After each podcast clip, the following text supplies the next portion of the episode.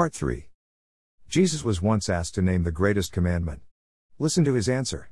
And he said to him, You shall love the Lord your God with all your heart, and with all your soul, and with all your mind. This is the great and foremost commandment. The second is like it, You shall love your neighbor as yourself. Matthew 22 37 39. We can read scriptures dozens of times, but it only takes that one time, when the Holy Spirit highlights something and the words leap off the page, to open our eyes to something we haven't seen before. I was reading this passage several years ago and the words caught my attention like never before. Jesus said the second commandment was like the first, that we should love our neighbor as ourself. In other words, the amazing measuring stick of loving our neighbor is our own self love. A healthy love of self is the necessary precondition to loving others. We may not realize it, but how we view ourselves is superimposed onto others and our relationships. This understanding explains many of our relationship issues. It is interesting that the traits we dislike in others are often the same ones we have ourselves but are too blind to see. For through the grace given to me, I say to everyone among you not to think more highly of himself than he ought to think, but to think so as to have sound judgment, as God has allotted to each a measure of faith. Romans 12:3. This verse tells us not to think more highly of ourselves than we ought. But notice that it does not forbid us thinking highly of ourselves, only thinking more highly than we should. There is a healthy balance. The Lord does not instruct us to think poorly of ourselves, only to avoid thinking more highly than we ought. It is a common teaching in some Christian circles that we should see ourselves as some lowly, rotten, worthless, worm like creature. This is not how the Lord views us at all, neither before nor after we become His children by being born again. We need to have a balanced, scriptural perception of ourselves. Some falsely believe that thinking highly of themselves or loving themselves is pride. Sure, it is possible to go overboard and my ego be blown out of proportion. I can love myself so much that life becomes all about me. However, not thinking as highly as God does about ourselves is, in fact, a false, perverted humility, a deadly hidden pride that fails to accept oneself as God declares.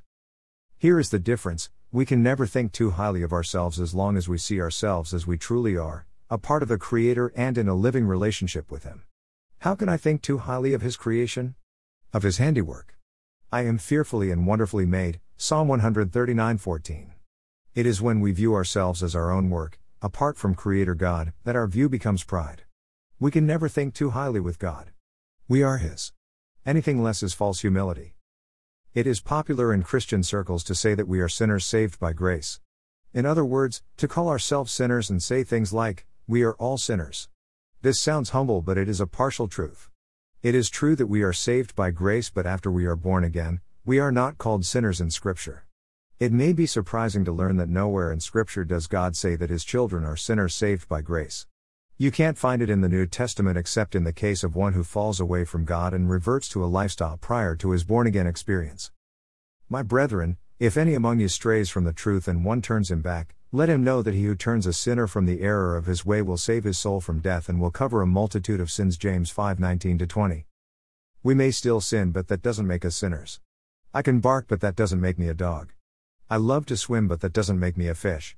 To call someone a sinner is to describe a person's state of being, their nature, their identity. The difference is this a sinner lives a lifestyle of sin. It is their way of life, even though they may do acts of righteousness at times. True children of God love and practice a lifestyle of righteousness even though they may sin at times. This transformation is only possible because our identity has changed. We have received a new Christ like nature and the love of God has been shed abroad in our heart. The basic source of our behavior, whether sinful or righteous, flows out of our perception of God and ourselves. What we believe about ourselves is what we tend to become.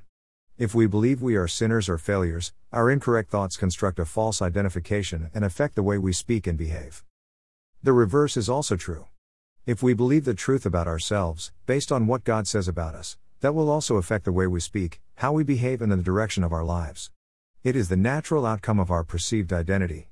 Proverbs 23 7 says, For as he, a man, thinks within himself, so he is. What we think about ourselves is what we tend to become. Joe. Excerpt from my latest book, Now Who Are You?